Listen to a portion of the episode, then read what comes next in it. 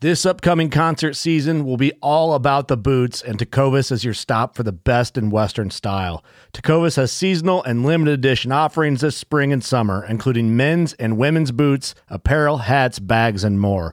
All Tecovas boots are made by hand in a time honored tradition with timeless styles that are always on trend. And Tecovas has first wear comfort with little to no break in period. It's hard to find this level of comfort paired with this level of style.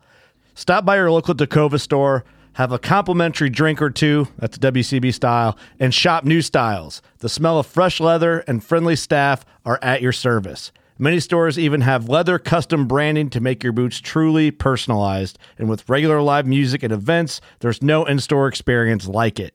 If you can't make it into a store, just visit tecovas.com. That's T E C O V A S.com. They offer free shipping on all boots, as well as free returns and exchanges, and ship right to your door. Go to tecovas.com and find your new favorite pair of boots today. Fishing like a local isn't just about catching fish.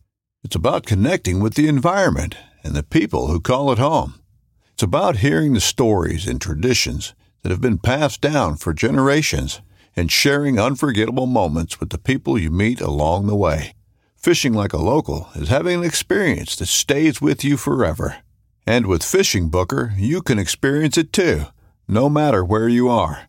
Discover your next adventure on Fishing Booker.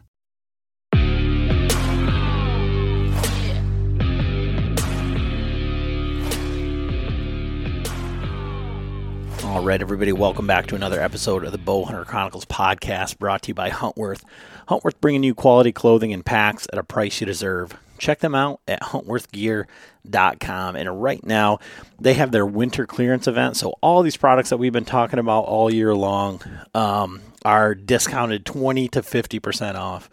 Um, that's going, you know, there's no code, there's nothing to put in. Just go to the website, check it out.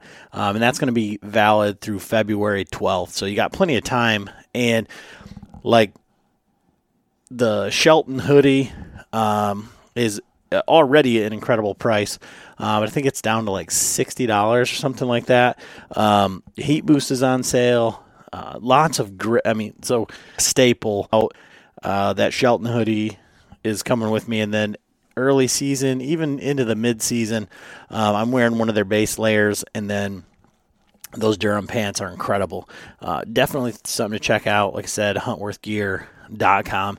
Uh, this podcast, we're talking to Aaron Blysie. Um, just kind of a follow up from the last time that uh, he was on. He was going to be, you know, venturing out on public, and uh, he hunted with uh, Dan Infalt and the Deer Hunter podcast crew, Latitude guys, uh, up uh, in the Pigeon, and going to talk to him about his experiences and kind of follow up on, you know, what public land.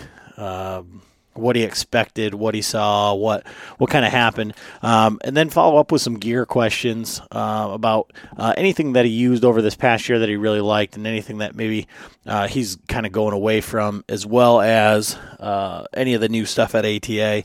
Uh, so and then he just did a podcast with Latitude. We've got one coming up here. Uh, that one will be out the next week, and we're going to go through uh, follow up on uh, all the sticks. I'm sure everybody saw those incredible product. I got to see him up at uh, the Total Archery Challenge on the first iteration, and um, there were some changes and things like that. Um, but we will kind of save a little bit of that uh, for that podcast. But just wanted to see if there was anything else that uh, that was at ATA that he really, really thought was uh, great this year. Um, and then a little uh, catching up with the Patreons, uh, new Patreons, uh, Shane Browning and uh, Hunter Jordan, both uh, Michigan guys, got your packages out in the mail today. just getting back. So, Andy, Hunter, Shane, uh, all your stuff is shipped out, and uh, looking forward to you getting into that uh, Marco Polo group. We've started our own one shot, uh, very rudimentary uh, at this point, but we're doing our own little one shot uh, league to keep us shooting throughout the year, and it's going to be a lot of fun. we're going to put up some prizes for that. Uh, it's also going in our Bow Hunter Chronicles uh, opportunist group on Facebook. So that's for the patrons as well. I uh, don't use that as much as we should, but it's a good way, uh, probably in this, to communicate.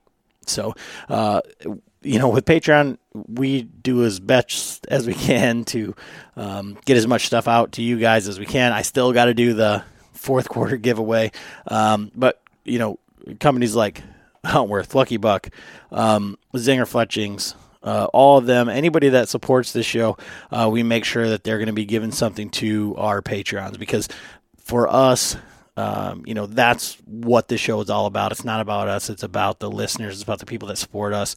Uh, so you can check that out at patreon.com forward slash Bowhunter Chronicles podcast, or you can just go to our website, bowhunterchroniclespodcast.com and just uh, click the link and it kind of tells you what it's all about. But, you know, like 17 cents a day uh, really helps us out. Um, I'm going to be going to the Harrisburg show because I wasn't at ATA and uh, it's helping us do that. We're going to be supporting Latitude and uh, the guys from Zinger Fletchings there. So, um, if you're going to be out that way, uh, look for me, send me a message, uh, whatever. I'd love to catch up, grab a beer. Um, you know, I'll have stickers and stuff like that. But uh, yeah, I, I just appreciate you guys so much. And uh, this is going to be a fun episode. Uh, thanks for listening. All right, everybody. Adam back with another episode of the Bow Hunter Chronicles podcast. John is currently in the Keys fishing for. Oh, what is he fishing for? Wahoo. So, uh, sounds terrible. Yeah. Oh man, I just got back. We, you know, we went on vacation about the same time. That's why we weren't at uh, at ATA, and uh, I got we got into some crazy fishing down in in Mexico. We went like where we go. Uh, I'd been there before. Uh, it's just this little little town, and uh, the boats are these little pangas. There's these little like 20, 24 foot um, like fiberglass boats. They drag them around with a four wheel drive truck and that's how they launch them. Is they just push them into the surf, and then skip out and same thing. You just run them right up on shore, and then they come hook up to them with a tractor or a four by four and drag them. I posted some uh, videos of it to our uh, Marco Polo group, but we. Th- we were out there. These guys have no graphs. They have no anything. I mean, John's going down there. He's got his buddy's like four thousand dollar like side imaging graph. It's got oh, this geez. like ridiculous chip that shows like the whole map of the bottom of the ocean and all this stuff. Um, and these guys are out there with a cell phone and that's it. Like no GPS, no, no anything. And we're just going around chasing birds. Like that's, we're just looking for birds because that's where the schools of fish are. Well, they get a call and it says, uh, Hey, there's, uh, this floating garbage out there and uh, there's fish all around it. And okay, so we're like, okay, so and, and it was like I don't know eight or ten miles away from where we are. So we just run over there, and we see seven boats like in a group, and we're like, this is nuts. Like this is going to be dumb. We pull up to this floating rope and like a couple of like milk jugs, and there's mahi mahi jumping out of the water everywhere. Every boat that we can see is either landing a fish or they've got one or two fish on. Like what's the what's the attraction for, from the trash? So what he said was that it's like a tangle of like a piece of an old net or something. Oh. And okay. So there was like little fish biting on like the algae and stuff that were growing on the old trash, like whatever was dangling down in the water. And then the bigger fish were coming in and eating those, and then the mahi mahi were coming in and eating those. Oh. But it was the most insane fishing scene that you've ever seen in your lifetime. We we had four guys on our boat and then two guides or whatever, and uh, we hooked uh, twenty fish and landed thirteen. So, and you're talking, you know, 20, 30 pound fish and wow, we were fighting some of them for 15 minutes an hour. My my buddy actually caught one casting. What they were just doing is they were just tossing like bait. Like it's it's wild. Like the the fishing is like this. Like even when you're out there with the birds, you're like they're just sight fishing, and so they're looking for uh, riffle on top of the water, which is like the bait fish trying to get away. So these guys will take that before we like actually went out fishing. They threw their casting nets out and caught a whole bunch of sardines. So these guys will just throw a whole bunch of live sardines in the water. They'll take a half of a milk jug, shovel some water up on the surface so it creates a break in the surface. And then they put a live sardine on a hook and throw it out back and hand you the rod and say, when it starts going, give it like, you know, 10 seconds and then start reeling. Like, and that's, Oh that's what you did. And it was just nuts. Uh, my buddy did end up catching one on a lure casting, which was pretty cool. But with all those boats, with all those uh, fish that were hooked up, with everything, there wasn't there wasn't a tangle, there wasn't anything. And I, I'm, I'm imagining, Wow. since you went to school over here, like you maybe went out on the big lake fishing or something like that, and if if you get close to another boat or whatever, guys are flipping you off. It's a mess, dude. Yeah, yeah. and out there, Yeah. no, everybody was just like cheering everybody on. It was the wildest thing. But yeah. but yeah, so I, I got a question for you about that. So, you know, you just talked about having like a four thousand dollar graph and stuff like that. Like, like a graph. I'm not a fisherman, but is that like a kind of like a fish finder? Uh, Is that like to find out where the fish are and everything? Yeah, so it's like um it's it's like a first of all it's like GPS, right? So you can see like where the points are or whatever. So John he's got a, a, a graph, but he's also got a chip that's got like essentially onX in it for the Okay. and then it mapped the entire bottom of the ocean around wherever they were in the keys. But instead of like the old graphs where it would just show you like underneath and it would show you like little blurry things, like now they've got them that show like on either side of your boat and it'll show like you know much more detailed imagery of what's down there and then what the fish kind of look like uh versus like uh just before it would just be like old um like pixelate like just pixels you know like i mean ice Mhm. fishing like with a Vexilar where you're just looking at a light you know you got to let your your uh um your lure is one light and then you can see another light following it up and you're like okay there's fish down there you're you're Right. you got movement down at the bottom and stuff like that. Um, you know, that's way more rudimentary even than like the old graphs. But yeah, like like this graph is like multiple screens and like all sorts of crazy stuff. Like Well, I guess my question for you is like in the fishing world, are the are the hardcore fishermen or the purists like bitching about those like the cell cam game in the whitetail world? it, so it's funny because I don't th- like when I go down there. That's like the only time that I fish. Like I don't I don't care to fish around Yep. here. It doesn't excite me. Um, but I did like scrolling through and in the comments that we had about like the cell cell cam podcast. They were like, it's just like side imaging in fishing. Like, and you know, and, and you know, when you're ice fishing, you know, guys run cameras down there and and everything, Mhm. and you know, it shows you what's down there. And I'm I'm sure that they are, but like I said, even just from the cell cam comments, I can see that fishermen are are like, ah, that's cheating. So I don't know. I mean, I was just curious because I don't know that world, so I just know the cell the cells cam thing is a big topic. So I don't want to get in that today, though. I'm not. I don't want to go down that road. we're we're gonna get into it a little bit here in a minute, but um, th- so the last time you were on, we talked about you and you know getting out on public land and and all that, and I, I know you did a little bit of public land hunting. Um, I know that you tagged out here in Michigan on bucks, and I mean, I know it wasn't on public land, but you did go public land hunting. I wonder, um, how did, did. that affect your your hunting? So you went and did. Uh, did, so did you hunt any of your spots public land?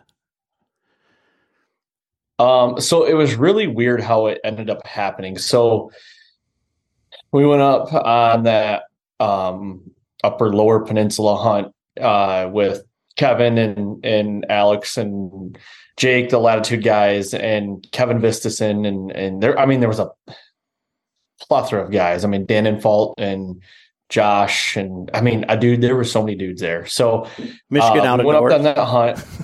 oh yeah, yeah, yeah. Uh, Jordan Brown was there as well. Um, so it was weird because this this is the part of uh, I'm going to go on a little tangent for first. This is the part of the the hunting deer camp that I don't like. It's um you go on a hunt like this and you're scouting and you're gone so much, you don't really get to hang out much with the other people. That's the part like you do, but you're you'd be like up late at night, you know, and which is fine with me. But if people that want to get up early in the morning and hunt and do that stuff, it's like, you know, it just that part kind of sucks. But anyway, so we go up and scout the whole first day. We I left like early, early, got there, you know, crack of daylight, scouted all day, and it started downpouring on us. So kind of put it, I mean, downpouring like bad, like to the point where probably needed to get out of the weather and um, go get something dry. So scouted a couple good areas, but dude, you know, the elk sign was so hard or so so much of it that I just wanted to get out of the elk. Like it was there was so much elk sign and it was it, sometimes it was hard to decipher elk from deer. You know, you get like a runway or a game trail or something like that, man, it's like boy, like the deer could use this, but it looks like an elk trail. And then you got rubs all over, and it's like, shit, just give me out of the elk. And um, that was tough. So the first night it stopped raining, and we just threw a random, like I just literally threw a dart at a wall and some public, and um, kind of went in on some topography lines and hunted. That it was my first sit ever on public, and it was kind of weird. Uh, really like dark afternoon hunt because it just got done raining. I was I was excited because I love hunting right after a rain. Um, didn't see any deer, um, but it was still cool. It had that like nostalgia feel of like, man, I just don't know what's here. And uh, I, I, was just, you know, my my goal was to kill like a six pointer better. Uh, that was that was my that was my goal, just to kind of get the monkey off my back. And and um, so then Kevin from Latitude, Kevin Leach, shot a buck that night and we went and tracked with him and that literally that's that track job right there is like like the single-handedly one of the most fun track jobs i've ever been on in my life um that was really cool the whole latitude crew and and uh dj david riley was with us and it was just so much fun so many laughs found the deer great buck and uh drank some beer and drank a lot of beer actually got pretty drunk at camp that night and, and, and uh Alex was the only good boy out of the whole situation. He went to bed and we all stayed up. And then he went that next morning and shot that awesome deer. And we tracked, you know, after he shot that deer, we tracked the rest of that day and into that night. I mean, I don't think we got back to camp till like maybe midnight, one o'clock in the morning. So that blew that whole day out. And I was so committed on that deer. I was like, I'm not, I don't need to hunt. I just want to like find this deer. And uh, so we didn't hunt that night. The next morning, we stayed up so late tracking that deer, didn't go hunting the next morning. And then uh, the next night, I they have the all these like it was my last night there. They have all these like elk viewing um, locations, and they have these food plots that that the DNR and the state of Michigan and everything plant for these elk up there. I'm like, man, this is just like a big oat and rye field. You know, I was I was literally gonna take a doe or you know just see if I could pick something off coming into these fields.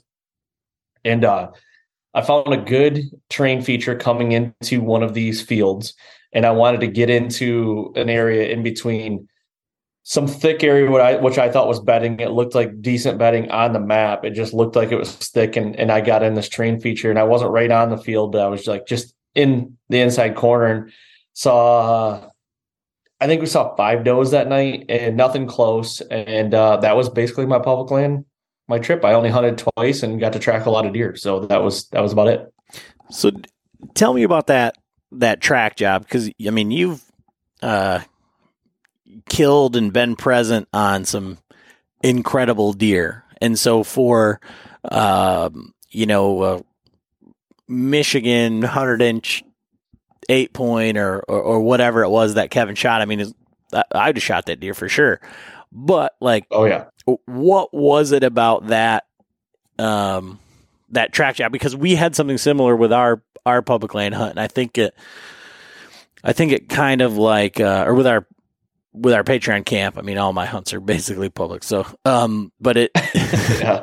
but it, but it was kind of like the exclamation point, you know, on on the weekend, right? So what yeah, what was it definitely. about that um, that track job? You know, man, you know those guys. those guys are some of the best guys I've ever met.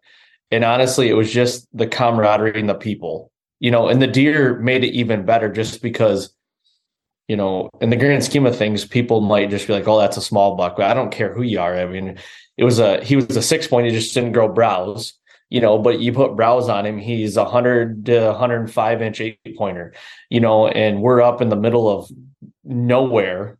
And Kevin goes in on the swamp hunt and, um, you know, shoots this deer after right after he gets out of his bed you know and i was just it was just it was just so cool. There was eight of us. It was corey derek uh, alex jake kevin me and dj and uh, joey.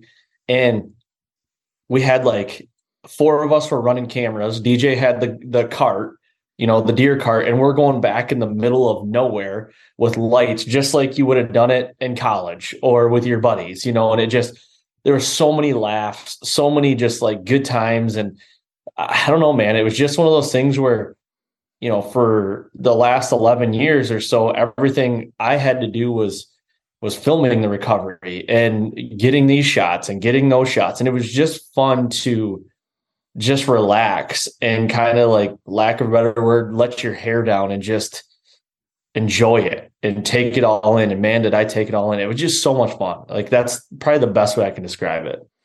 So for me, when, and I know that you have a, uh, like a deer camp kind of like behind your house or you've got like some family property where you guys do a, a deer camp, right? Yep. So to me, yep. that is the best part. Like if it, every time like when I would be at our deer camp when you were a kid or even now, like if you're not the first one, it, I mean, if you're not the last one back in, I should say, like every time you see a headlamp walking up or, or, uh, you know, headlights pull in or a four wheeler come in, um, you, you're, your morale starts to rise. Because even though you didn't get something, yep. like there's a chance, there's still a chance that we're going to be tracking tonight, and then exactly, you know, and then it is exactly what you said, like you know, however old you were, like all right, you know, get the lights, get the lanterns, like, okay, we're we're going out there, like, and then you want, I mean, you get to hear the story mm-hmm. fifty times because you're like, all right, well, is a good hit? Like, did you already find them? Did you track them at all? Like, you know, and you go through, you go through all of it, then you get out there, and then you go through everything again. All right, where was it standing? Like, it, there's just yep. so much that you can draw from that energy, and I think, you know, when we do this and we, um you know, social media and all this big buck talk, um, it it really takes away from that right there. Because, you know, if it would have been, you know, it's great that it was a buck. You know, it's cool for you that it was like, you know, real, real public land experience, but it could have been a doe that was hit kind of, you know, just okay. And you guys are all out there you know, and, and it's the, you, you broke the ice. It's the first deer at camp. It's, it's all of the things that you like yeah. hope for when you, when you go out there. And when you're with a good group of guys, like there's nothing better. So. No, I, I agree. And, you know, you bring up a good point, like the, the game planning, the, uh, okay, where'd you hit it? Like, let's, there's something like in a, there's something romantic about game planning with your buddy and like i don't mean it like in a romantic way but there's something like very cool about just like all right you know looking at the map this right hitting you know this we're looking at the deer anatomy and it's like well i think he entered here and okay what do we got there? How far did he go? How much blood do we have? What type of blood is it? What hair is right here? Like there's so many little decisions and key decisions throughout a track job that just make things so so neat and so unique and um I don't know that that is like one of, down to its core is one of my favorite things to do is just like I'm a planner. I'm like a type A type person. So it's like I need to know everything. Um, and let's get a plan. Let's go try to execute this. So that's just there's just something about like in, in like you said, the, the people, you know, starting at the truck and just like, all right, let's get let's let's you know, and I did help film that night. You know, I was just kind of a fly on the wall and let those guys take the lead. I just wanted to be there and, and enjoy it and just take it all in. So I did film a little bit, but it was like hard for me to like kind of not take the camera because that's just second nature to me. but I, didn't want to. Like I just I just wanted to embrace it all and uh, just go have fun, you know. Well, and it's interesting too because like you can see. I mean, I I, I, I guess I don't. There isn't like a, a huge correlation in anything that you said there. Um, but like for us, like we went like three day, we had like a three day hunt. And it was like the last day when everybody killed a deer. And I think it was like on my second sit where I could have took a shot at this doe that I totally would have shot. I mean, anyways, but it was like just behind this little pine tree and it would have been like through some pine needles. And all I could think in my head was like that morale, like if you don't make a good shot and then you drag everybody out and kind of like you're yeah. like like that next day where you guys all tracked all day long mm-hmm. and then you didn't you know nobody went out hunting and it just kind of changes the the feel right so there is like i said it's like that whole thing that we always say about you know just getting one under your belt or like not waiting for the the buck of your dreams if you've never killed a spike or right. you know or, or whatever. Um but that whole that morale boost for camp is like i mean for you never having been never hunted public land in your life and then being able to like go out there and be like you couldn't have drawn it up any better. Like this is right. it can be done right? Yeah and you know tra- or uh, scouting that first day that full day in in an area i've never been like never even drove through. Like I've never I've lived in my in Michigan my whole life and I've never even drove down a lot of those roads and like literally is is cliche as it sounds like to get lost is pretty cool. It's pretty neat. Like you know, you got your phone with you and everything, but like it's just cool to see different trees and see different things and and uh I can tell you this, man. Public land is it's not easy, and I've never said it has been. It is tough, and uh, to even just see a deer. When I saw those like four does that last night, I'm like, I'm in it. Like I'm here. Like, and I kind of a little part of me wanted to to stay more, you know. Um, but you know, to take the the basically two days off just to track, like I didn't you know, I did go up there to hunt, but I went up there for an experience. And like I was like there was numerous times where Alex was like, You guys can leave, you can go hunt. I'm like, hell no, dude. Like I'm invested here. Like I don't need to go hunt. Um, this is part of the experience I wanted. And I'm I'm here. Let's let's find this deer. I'm gonna do everything I can to help you find this deer and and do whatever. But um yeah, I was just chasing experience, man. And that was the cool thing about the public land hunt is just I there was no pressure.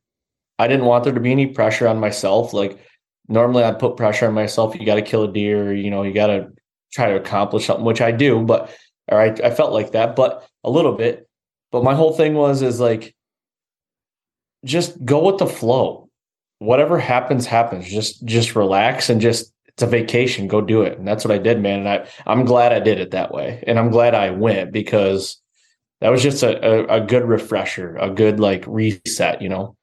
Well, and one of the things you said there, um, you know, it kind of like hammers home the point that I,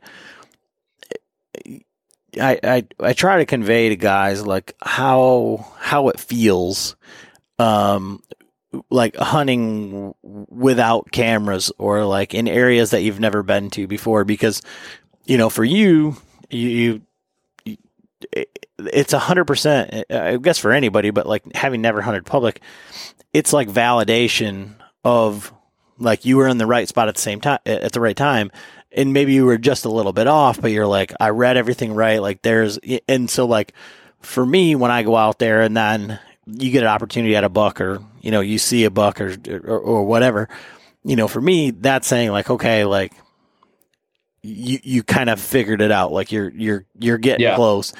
And for all the times that you go out and you don't see anything, you're like, man, this sucks. Like, am I in the right area? You're second guessing everything, yep. and it's it's just that validation. And what you said, like, as soon as you saw those deer, like that makes the hunt for you because it's like there are deer here. I am, mm-hmm. you know, I can do this, right? So, yeah, how did that change? Your your brief as it may have been, um, your public land experience there change when you uh, change your perspective, like when you got back home. Uh, and what I mean by that, just a little, not like saying like, oh, public land is this or it's that. I mean like mentally. So, for example, like in 2018 was the first time we went out elk hunting in Colorado or uh, in Idaho rather, and super big country. So like you look at your map and on onX or on Spartan Forge, didn't have Spartan Forge at the time, but like you know this far is a mile. Where so then I come back to Michigan and I'm on this piece of public land and just like you said, like I'm I'm not lost, but like I'm looking at my phone and I'm like I got this far to go, and then I use the map thing and it's like well, that's only 400 yards over there. It's not four miles like I've been used to. And I had my best year ever in 2018, and I think it was because of all the wandering around that I did. It it gave me a much different perspective on like the the scale or like where I could go or or what. So did did you come back to your properties that you hunted and did it change your like kind of mindset? Um, I would say the way that it changed my mindset, and this has been kind of a slow, gradual thing over the last couple years, is that uh, uh, I've been known to uh, push myself a little too too much um, to the fact of like I got to do it, I got to do it, I got to do it, and then it becomes more of a big letdown when it doesn't happen. Um, this kind of validated just just be patient. I'm not a, I, there's a lot of times I can't be patient. Um, I've never killed a public land deer. Now, not a deer on public land. And I could have went up there and just been like, no, I'm, I'm deer bust, you know, like it's gotta, I gotta kill a deer. The biggest thing that I, I took out of that was it's all right. It's okay. It's okay that nobody's to look at me differently. You know what I mean? And if I if they do, then it's that's their problem, not mine. You know what I mean? Um, so that was the biggest thing I probably took away from it. And I have nothing to prove to anybody but myself, other than like I just want to kill a public land deer. But it, my time will come. It doesn't have to be in Michigan. It could be anywhere, and it I will kill a Mich- Michigan public land deer eventually.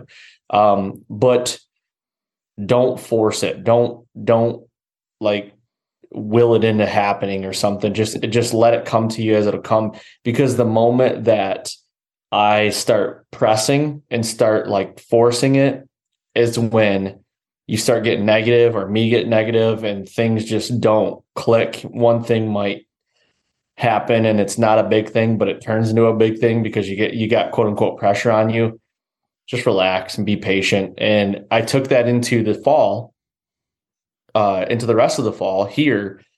And man, I mean, things were just clicking. Like I felt like I couldn't do anything wrong, you know, and it was just like, well, you know, there might be some days where I'm like, ah, eh, I don't need to go hunting tonight. Like it's okay. Like I can take a night off. Um, I don't know where that stems from. I don't, I really don't. Maybe it's just me getting a little more mature, but um, I was just okay with like, I was still working my ass off. Don't worry, or don't, don't, don't don't think I wasn't. Like I was glassing every morning. I take my daughter to school, come back, drive the section, glass. I was still doing things that I normally do, but I wasn't I wasn't forcing the issue like I need to get in a stand right now. Like everybody says, can't come from the couch, which I totally agree. But you have to take that that verbiage and use it in the way that works for you. You know, so um I was still doing my due diligence and and everything, and it just stuff just fell into place, you know, and um, that's the best thing I think that uh, just validated more of like just let let things come to you and it'll happen. You know. So how do you? Um, I guess for most people, I guess I would say probably everybody. Maybe maybe you're a little bit more accustomed to it just because of the the company that you keep. Um, but it's interesting to come out of uh, that hunt with that mindset being in a camp full of killers, right? A lot, but a lot better deer hunters than me. yeah, I'll say that. so, um, was it um, from like a, I don't want to say like a humbling experience, because uh, and I don't mean the the land or the hunt or anything. I mean about like being around those guys or did you just see that like everybody w- was kind of doing the same things, kind of figuring out the same way and just saying like that's, you know, we're all doing the same stuff. It's just it's just a matter of time. Right? Yeah, uh honestly, I went into this like wanting to learn. You know, Alex Chop might not be a household name to anybody, but I'm telling you what, Alex Chop is one of the best deer killers I've ever been around. And I specifically remember one night at camp, there was this clear cut, clear cut we were talking about, and uh, I was, I hadn't scouted it. I was going to be more of like, man, this looks like a good area. I want to go in there for my final sit that night or the next night. And Alex is like, he was breaking down on a map with me. And I'm like, I'm thinking in my head, like, holy crap, I've never like thought of something this way. It's just how he's talking. Like the deer, you know, was a situation where there was two points coming into a clear cut and there were cedars around it. And he's like, the deer are going to be bedded here. And this is what I would do. He's like, I'd, I'd, I'd work around this way. And he's like, you're probably going to find some sign in this little pinch here. And then if you go a little bit farther, you're probably going to find more, more sign. I'm like, okay. And it was just starting to like, I need to go look at this. And Corey and I and went and scouted that. And sure as shit, dude, like where he was telling me there was going to be sign, like there was open scrapes. And I'm like, holy crap, like, like I've got a lot to learn. Like that's the first thing that came to my mind. And I'm like, like if you're going to be King Tut and you're going to do it all, you you've got another thing coming. Like go into these situations open arms and like you want to learn and and have have your ears open because you're going to learn something. And it might come from someone you least expect. Not that I didn't expect Alex to to be that way, but like dude's a killer. And and I just learned so much. And that was a win for me. Like I didn't have to kill a deer. Now if i can i can look at a scenario like that again of what alex we were breaking down and i know that now like hey there's probably going to be sign in these certain areas and if it looks like this. And uh those are just some little things you can take and those are little wins for me. And i, I love that part about it. I, I remember getting chills at night by the fire when he was telling me that and he's like why don't you try this and do this? And i'm like god damn that that's a good idea.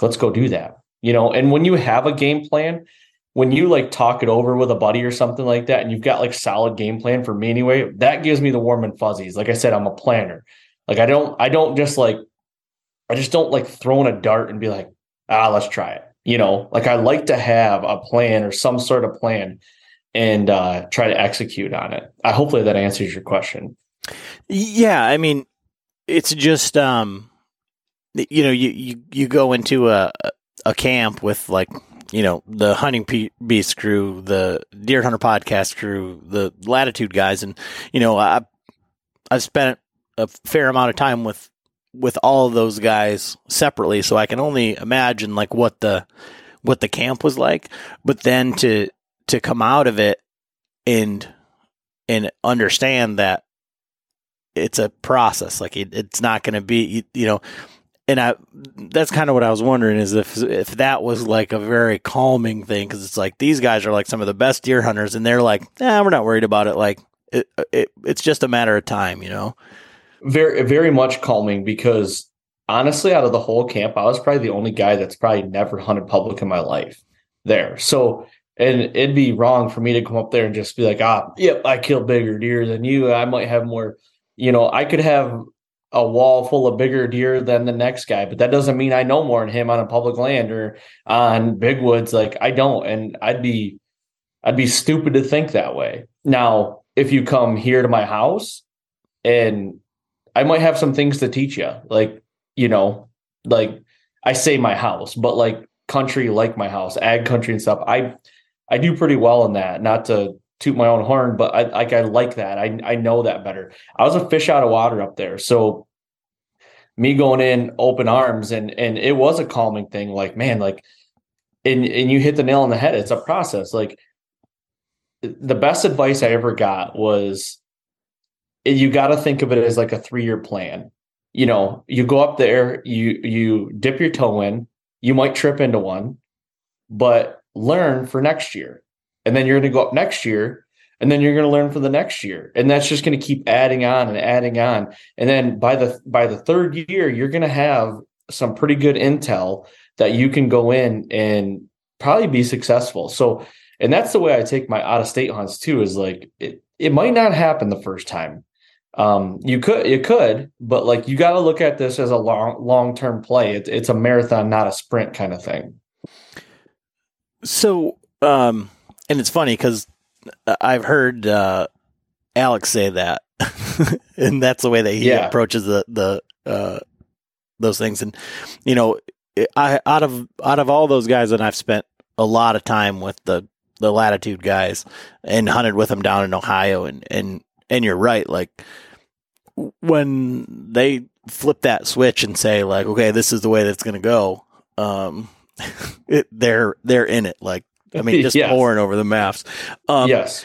But what you just said is is one of the things that I've I've posed on this uh, podcast, and and we joke about it in the Patreon group, and it's like one of these like running questions, right? Is like which guy would you rather be? And maybe I asked you on that podcast, is would you rather be the guy that has a stand that every year on his 100 acres or whatever. He just goes out there, hunts one, two days a year, kills a 150, has a full wall of, you know, these giant deer, or the guy that can go out and hunt anywhere because I, I feel like the camp that you were in though you, you could probably teach those guys something but I think if you gave them a fair amount of time that they would be okay hunting your property too you know I don't think they would struggle well, No, and that's a good question because, and, you know, I I heard, and I'm not picking on Dan or anything like that, like, but I heard Dan on a podcast one time say something along the lines of, um, hunting to him is is learning a lot of different areas and and being successful in a lot of different areas. He's not the type of guy that was just, you know, hunt a piece of public, one piece or a piece of private and like that's cool and all, but for him, but he likes to broaden his horizons. He likes to travel. He likes to to experience different things. And you know, I totally get that. Like that is that's hunting to him. I'm not saying I don't like that. Um but there's something to be said for me and maybe it's just because that's how I've it, it's you're a product of your own of your environment, right? So I brought I was brought up a, a private land hunter and being pretty comfortable with with what I know. Um, I'm not afraid to admit it. Um, but, but I, I, you know, it took me a while to start killing deer consistently on situations uh, that I know. And but I I really believe now if you put me just about anywhere in the Midwest that I can figure it out in, in a right amount of time. Um, I don't mean that I'm an expert by any means, but I feel like I've seen a lot of of different ground and different terrain, whether it be private or or public or I haven't seen a lot of public, but you know, a lot of different ground that I feel like I could come out of there with with a decent deer. Um, but uh, you know, it's just it's it's uh it's tough. It's like you said, it being a process is is is the number one key. Like if don't go running guns ablazing and, and think you're going to get it done night number one because it doesn't happen like that. oh, I totally so. understand. I mean, I've been hunting this one piece of property for the last like uh, three, four years, and this this past two years, like I hit the same piece like really hard. Um, had it figured out and screwed up opening day, and then everything like blew up on me. But I couldn't. I, I completely understand like where you're coming from because like there are so many deer and so many bucks that I would shoot out there that I couldn't. I had a hard time hunting elsewhere, leaving knowing all those deer were there, and I just didn't make it happen. Yeah. And I passed, you know, some small bucks, but I, I mean, I totally understand what you're saying. Of like, you've got all these deer like that you already know, like you know what they're gonna do. You know, eh, th- this this piece had a bunch of pressure, so that's what was the the deciding factor, but you've got that with your neighbors and other guys that hunt the property too. So, it, but I understand that whole thing of like, okay, there's there's deer that are killable right here. Why am I going to go bounce around mm-hmm. and and do other stuff? Uh, but I think it's great to hear. Well, oh, go ahead. Well, I was just going to say, like, you know, I I start to hear guys that are hunting, you know, the the manicured private lands. What or what whatever you feel like manicured is, you know, I guess that's in the eye of the beholder. Like I I do hunt private ground that is we put food plots on it. That's about it. You know what I mean? Like if if that's manicured to you, then so be it. But what I'm saying is like eh, I'm a product of my environment. I've always thought it was cool to like track a deer from year to year and try to get to know that deer. Like, and honestly, I feel like I've learned more about deer doing that. Like, you know, getting a buck to to three years old or watching him as a two year old, then a three year old, and then hunting him as a three year old here in Michigan, and then trying to kill him as a four year old. Like the buck that I killed last year in Michigan here, you know, I hunted him for two years and I had count encounters with him the first year. And then I end up killing him, you know, the second year. And I'm like, man, that was so cool. And it was such an accomplishment. I'm like, wow, that was wild. Like, you know, and it's just, that's fun to me. Like, it, I, I don't know what I, just like getting intimate with the deer and and being able to name them and like hey you know that's the big six or whatever it is or you know that's just cool. Like it's a character in the story in the story of the you know and it's it's just fun to see that and not to not that you can't do it on public. You can definitely do that. People do that on public all the time and watch deer year over year but um there is also something to be said for for me anyway I don't deal with people walking in on my set and blowing me up very well. like or driving up and 14 guys in the parking lot. Like when I go out to my property, my family farm, you know, a lot of times it's just, just me hunting or there's could be two other guys, you know, and it's it's also fun for me to be like, hey, let's tag team this area. We're going to see this deer tonight. Somebody's going to see it, or somebody's going to get an opportunity at, and you learn a lot that way as well. So, like, I like working as a team. Um, I don't know. That that's just kind of my philosophy, though. So, do you think some of that stems from your um, background filming? Because I don't. I mean, I don't.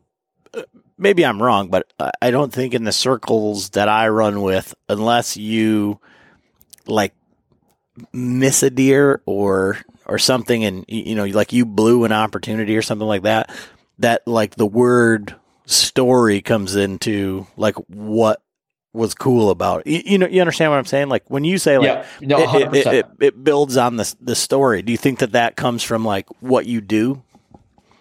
Hundred percent. Because uh, I'm going to take you back to 2000 and 2009. Okay, so I started filming when I was 16, which I can't remember how old or what year that was, but um, 2009.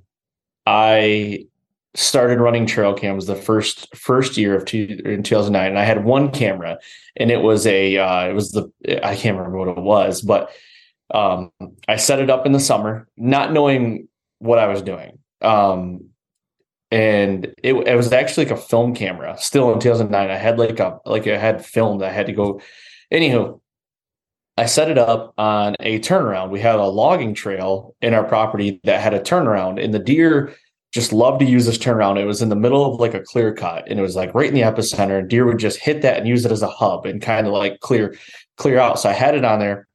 On August 18th, I got a picture of a buck. And I'm like, you know, 2009, at this point, I had the biggest deer I'd ever killed was a 100 inch eight pointer.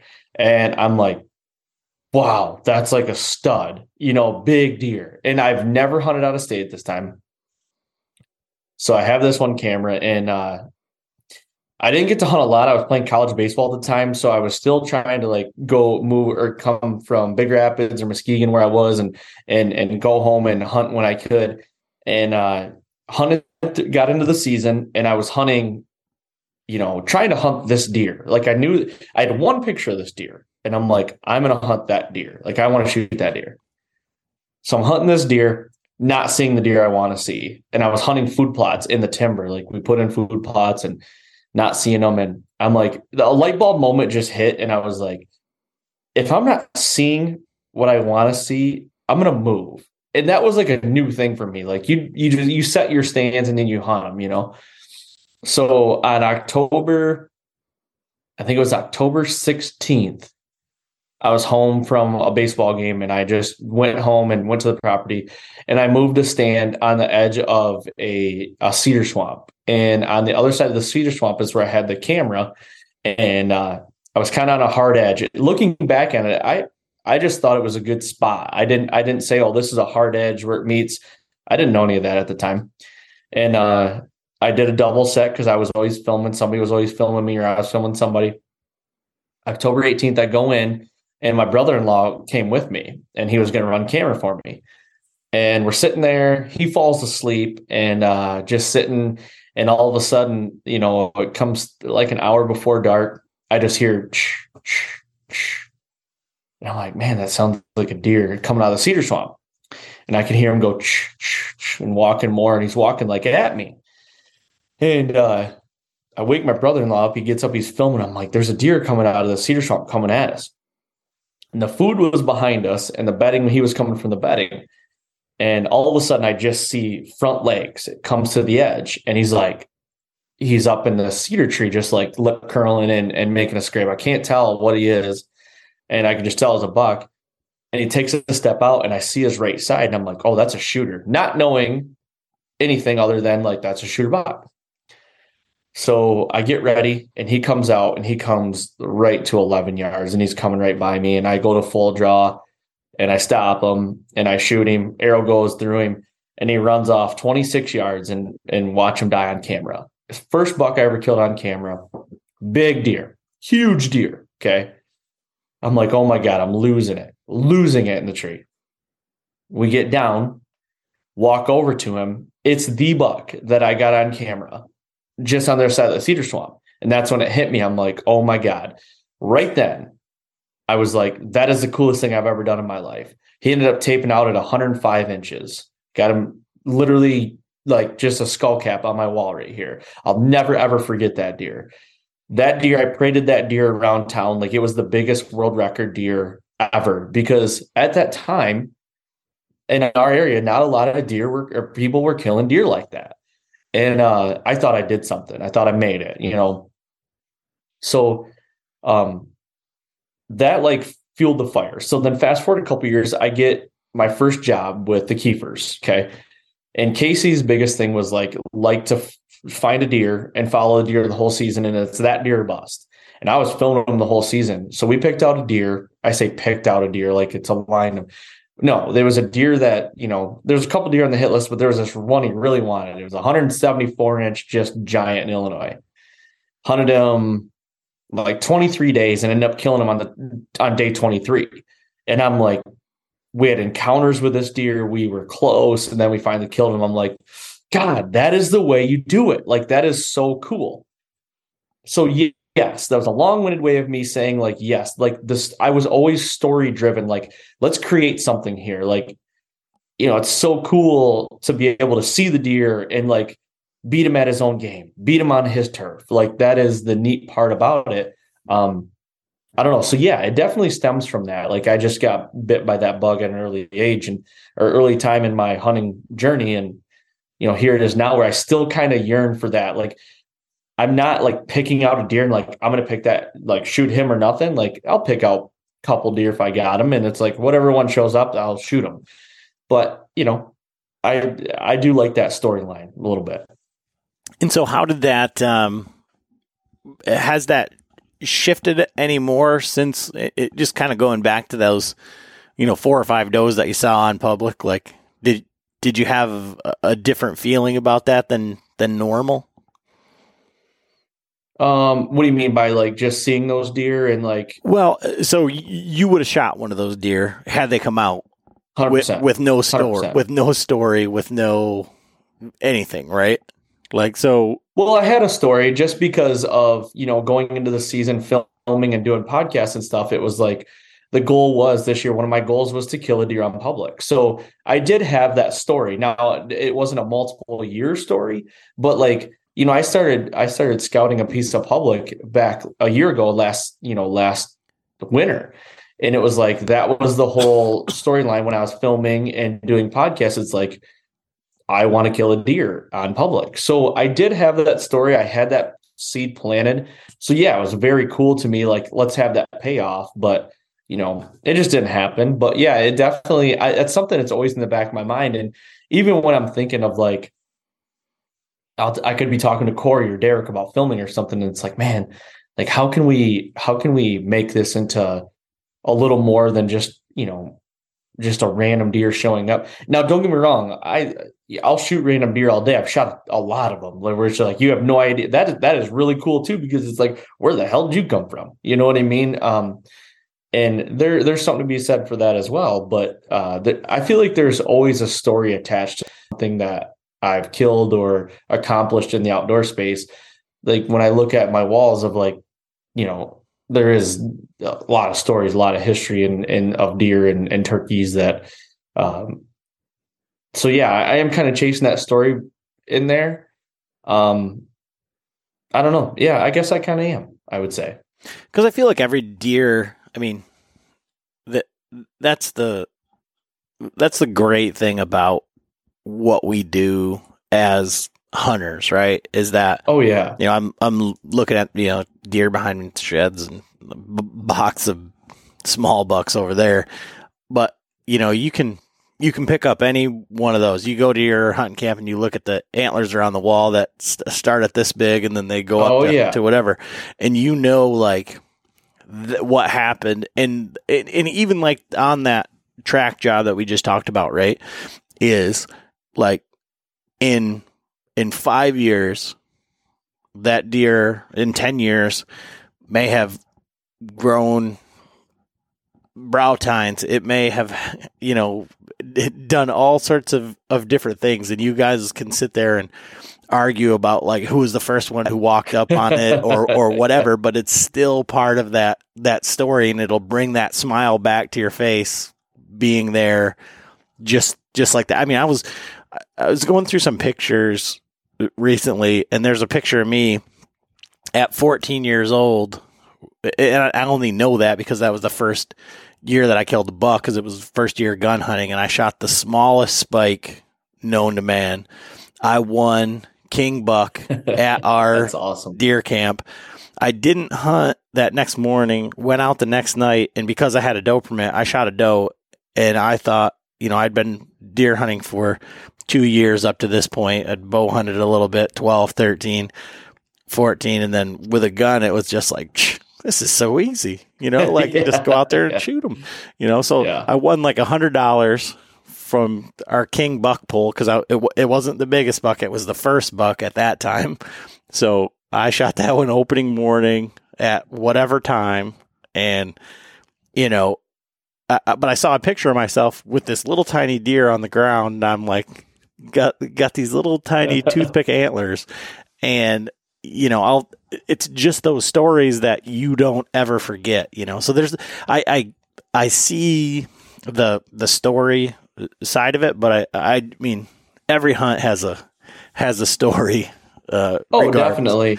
Yeah. And it's, it's just, it's about you know there's a couple stories back when i was eight eight years old my dad took me bow hunting for the first time and i was just sitting with him i can tell you that that night at what time a buck chased a doe. Was a little five point, chased a doe right underneath of us.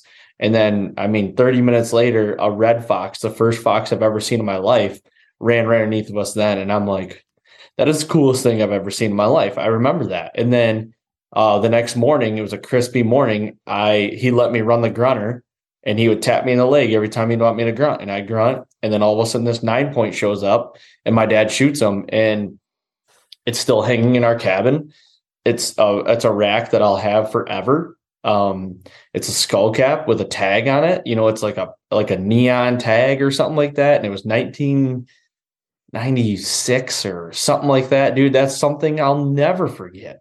I could take you to the tree where we were sitting in, and I could take you to the tree that that deer walked around. to get to us. And I'm like, man, th- those are the things I just don't want to forget. Those are the cool like memories and the moments of like that beats any big mammoth deer that I would ever kill. Like it just does. Like that that's what molded me into who I am today and the hunter I am today. And like those are the stepping stones. Those are the grassroots of everything. And I'm so glad my dad took the time to to do that when I was eight years old, I got a five year old daughter right now, and it's hard enough taking her out right now. And I want to like, just be, let's be quiet, you know, like it's just, you know, it's hard, you know, and I thank him so much for doing that. And, you know, and it's just going to make me better as a father too, doing that. Like, hey, this is these things you need to do. So it was, it was awesome.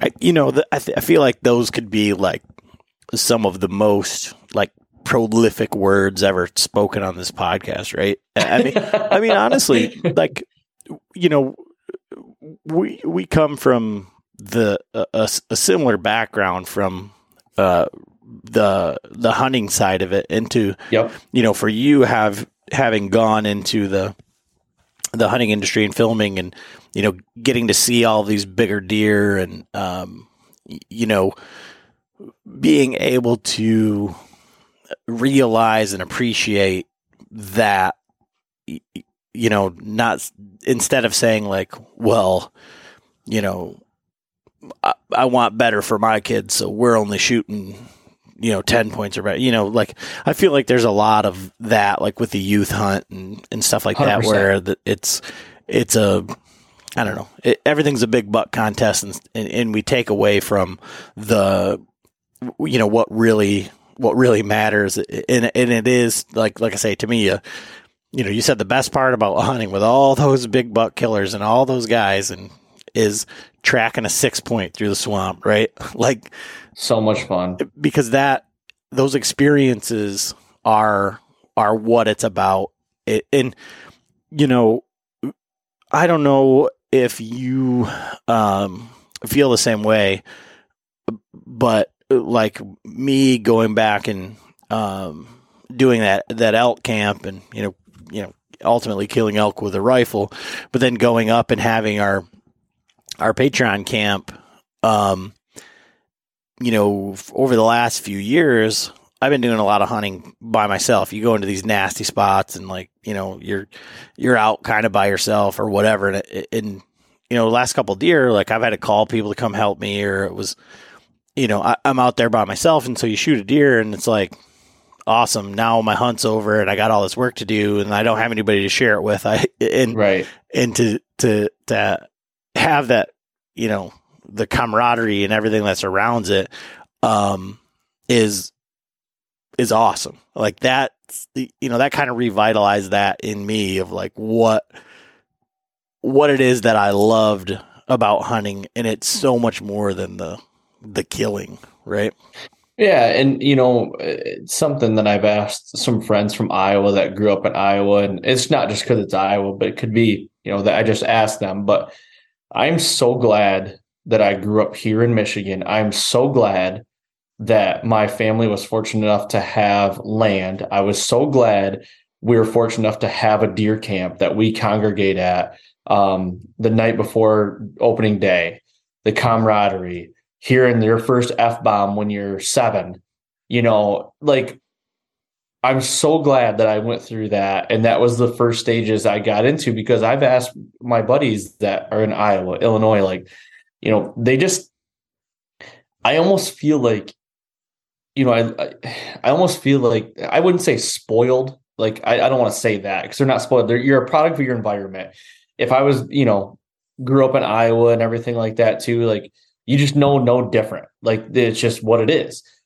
But I'm telling you, like, you can't tell me our upbringing when we were younger is better than a lot of theirs. like, you know what I mean? Like, I want people, I've brought people to my deer camp that have, you know, not Michigan people to my deer camp here. And it's nothing immaculate. We built it ourselves.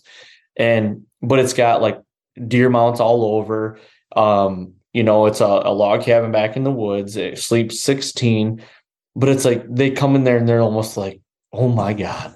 Like it's ran by a generator, you know, and it's like, this is awesome, you know, and I, I'm just, I just see the look on people's faces. I'm like, man, you don't know what this.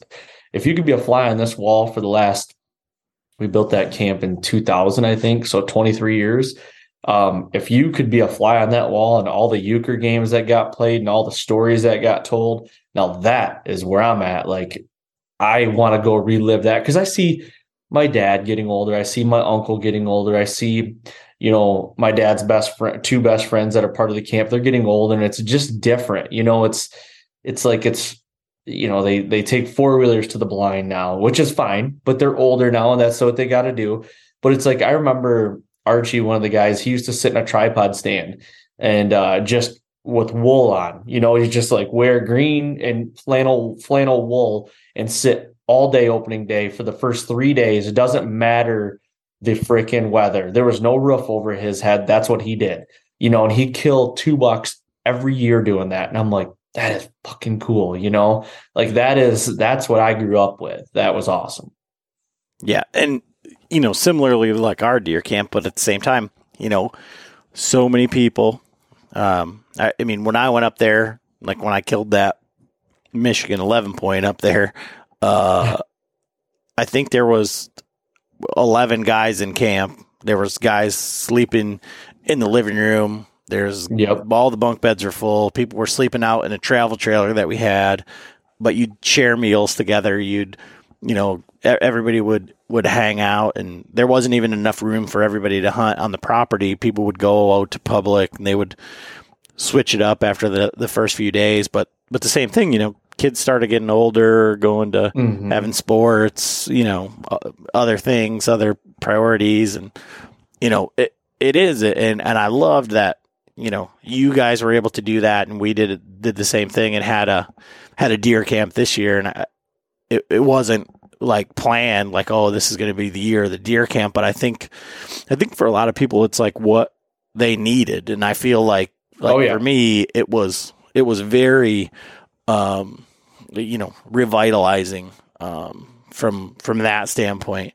So uh, it's and to do it um, differently, you know, because like you said, you bring in people to your deer camp, but it's you're so um, I don't want to say jaded, but it's just normal to you. Like that's what you do in deer yep. camp, and people are like Yep. blown away by it. And then so to go to somebody else's deer camp or to start your own deer camp or whatever, and uh, and and see that you can have you know a very similar experience with guys that you never hunted with before because you all have similar mindsets and you all have the same like goals ultimately.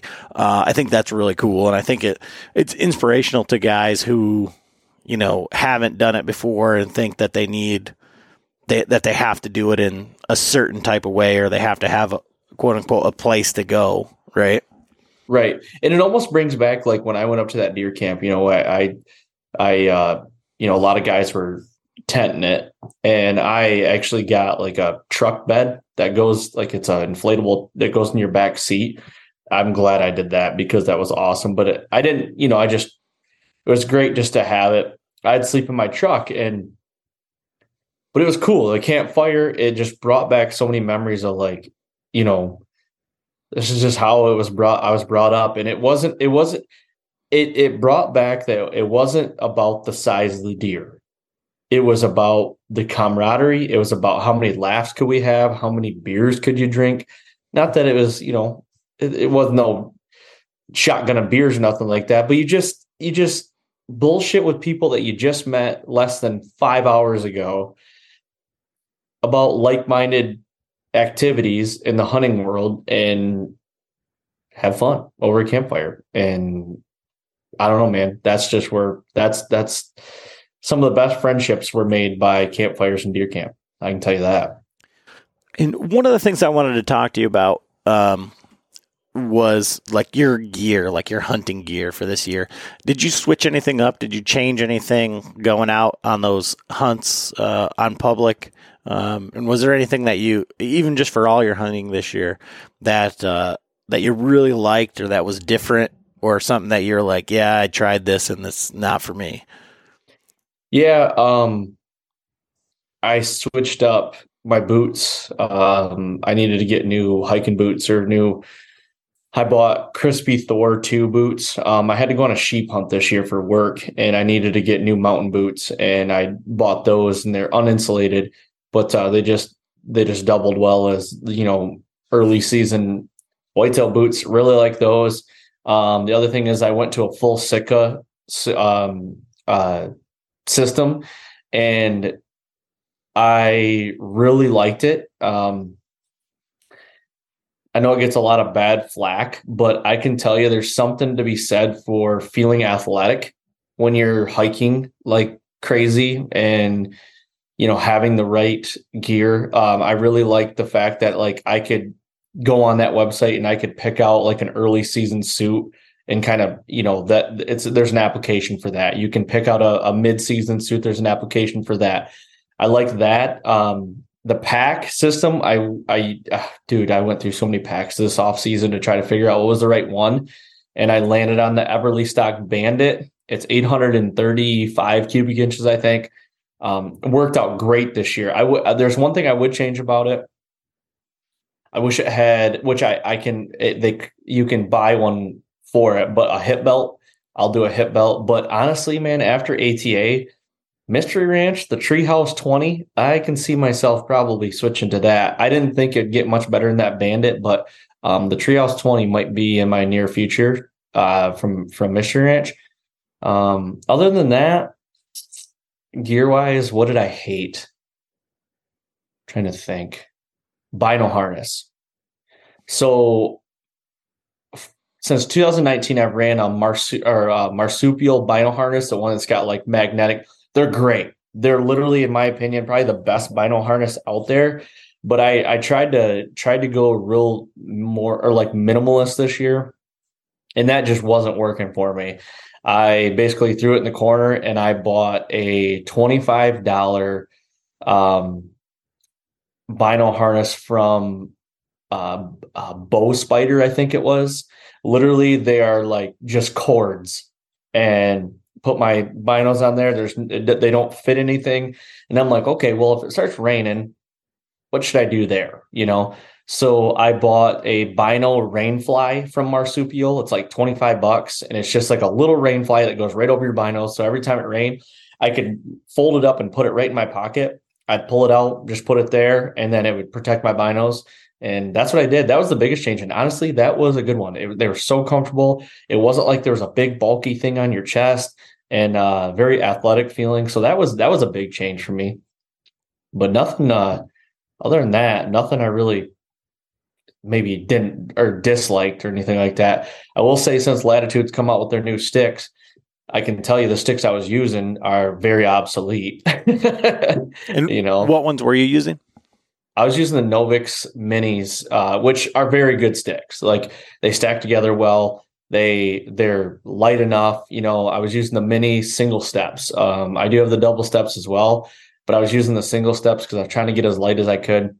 Uh, but now that the Latitude Six are out, man, those are those are fun to play with. yeah, I'm looking forward to getting my hands on some of those real. I, I should have just went to AT. I didn't realize. Um, yeah. Well, I thought it ran into the weekend and it didn't. I, yeah, I, I know. I could have just went down like midweek, and it would have been fine. Um, I had the time, everything, but I didn't want to like go on vacation, it, eh, like leave my daughter for yep. you know three four days like immediately and then be like monday we're flying out so right like that was just kind of like on me but um i'm gonna be talking to those guys because uh, i i don't know if you saw like their prototypes last year at the um, Total Archery Challenge.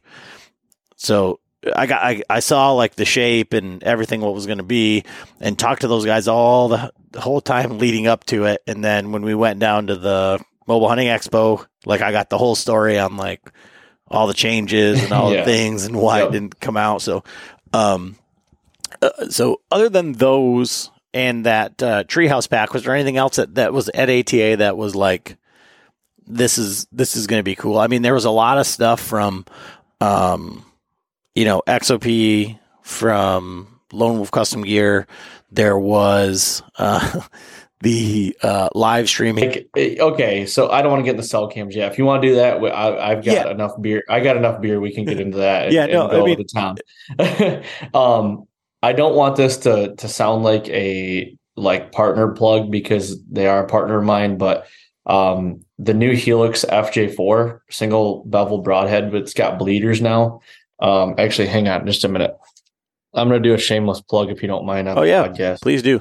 So here's this FJ4. Okay. So it's got quarter inch bleeders and they're uh, beveled on the one side and they are sharp as sharp as glass. Uh, I mean, they're very sharp. Uh, so I used these heads this year on both of my deer. And one of the things that they were getting a lot of feedback from on the FJ2 is the original, just the single bevel, was that a lot of people weren't getting blood with them. So they decided to try to combat that. And these right here, I shot them all fall. And yes, there's a lot more blood. And they are very, very accurate. These things are quiet through the air and they are more accurate than the FJ2. So my biggest concern with these was with a single bevel, how it's only beveled on one side, would these bleeders contradict the bevel? No, they do not.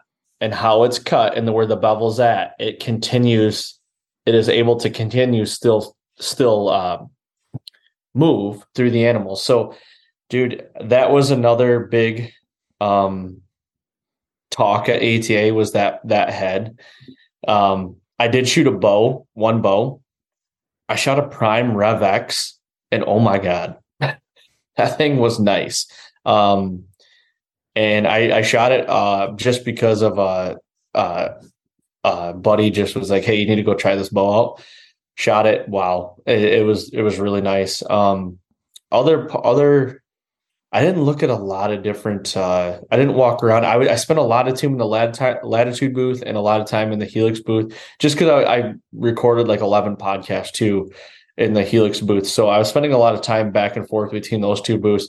Um, but the buzz was latitude, man. Tho- those sticks like took over ATA. Uh, it was it was pretty crazy um, to see the buzz around those and how many people were in the booth all the time. It was it was pretty cool to see.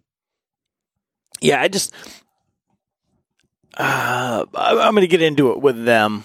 Um, but one of the things um, that I get frustrated with at ATA um, is like we'll we'll use Lone Wolf Custom Gear um, as an example, um, it- just because I, I feel like it was kind of one of the things that I'd seen online that people were talking about is even when they brought their first stands to ATA like four years ago or whatever, um, there was no seats. There was it was like they weren't quite finished. Like they were ready to Mhm. go into production. Um, and ATA is like a buyer's show. So people, if they were going to stock them, you know, in these archery shops and things like that, they would put in orders and everything like that, and you couldn't see like Yep. the finished product. And that's kind of what I saw on their climber. It was missing the seat portion. And they're saying, okay, well, we're going to have a seat that does this, and we're or we're going to have put like a one of the Hazemore like mesh type seats in there too. But without having it there, it's like, is it really ready to place orders for? Um, Mm-hmm. and I think, again, I think that we, myself and, and a, a lot of the listeners, are somewhat in an echo chamber. Like, there's lots of things that are at shows like that that get completely missed. That the target archery world is like, it's, you know, turning it on its head, or there could be the latest and greatest freaking muddy redneck blind or tripod stand or something wild and innovative there that nobody really is concerned about. But I think for us in the circles that we run in and our our listeners who are these mobile hunters or or whatever, they're looking for that product, and now these companies that are there, they're trying to make this big splash there. Um, right. Did you check out that new tethered saddle? Like, I, I think that that I think it's going to be expensive, uh, but I really like kind of like the way that that shapes up. So I Greg Litzinger got in one, and I was picking his brain a lot about it. I didn't go over and actually get in one. I kind of sat there as you know watched some guys get into it. The only thing that I really I totally get what they're trying to do, but to me, for a saddle, like I don't like the yoke system. Like I understand you can take it off, you know. Um it, it almost looks like a like a um like a small game vest to me. You know what I mean? Like I just feel like the thing you got to understand though. I, when I saddle hunted 11 years ago with a trophy line ambush, I think it was an ambush called or something like that. I cut every strap off it but the belt. Like I didn't like straps. Um, the latitude method too. I don't use the leg straps. Like I don't. I don't want anything extra. Uh, I used two pouches this year, and I really probably should only use one. I didn't even use the other one. If I could get away with no pouches, I'd use no pouches.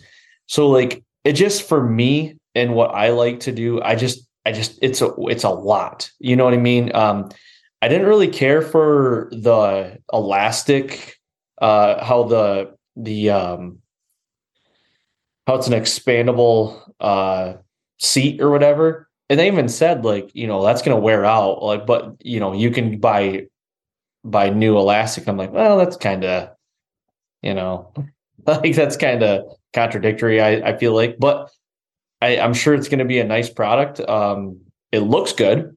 You know, they've they've definitely got the look down. Uh, just for me and how I hunt, though, like it's just a little too much for me. What's interesting that you would say that just from your perspective, because the guys that I, I mean, we've got one uh, one of our Patreons who tried for years and years and years to work on like a battle belt system so that he didn't have to bring a pack, so that he could just Okay. you know, and he hates pouches and hates, it. and so he's trying to go like as minimalist as possible. And so when you were talking about removing the bino harness and trying to go like a, a minimal system, it's like they kind of built everything in there. And then like I've got a couple of different saddles that have the elastic uh, in in the bottom to expand the panels, and then like Cruiser has their pleated one that folds open both Yep. ways. Um, and it is kind of wonky um, to when you because it's essentially like that that trophy line ambush that you that you had.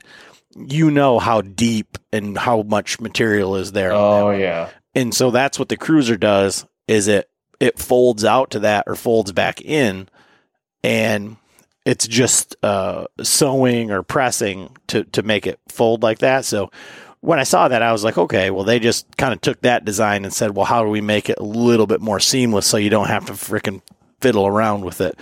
Um, it- so I, I I get it, but like I think, and what's interesting to me is um, uh, how uh, Timber Ninja also went to a hard uh, pouch, and that's kind of like what Tethrd had too. Is they said, okay, well, we're going to make it hard up against your hips, a- and so that it's not, you know, flopping around. I think that that's what a lot of mm-hmm. guys have issue with with the with the pouches is like when you take the saddle off, they're freaking everywhere, and Right. Back in the day, Trophy Line had a hard pouch, and I had hard pouches on my original ambush, and i i didn't, i don't know, I, I, I didn't really care for the hard pouch, and I didn't try out Tim, Timber Ninjas.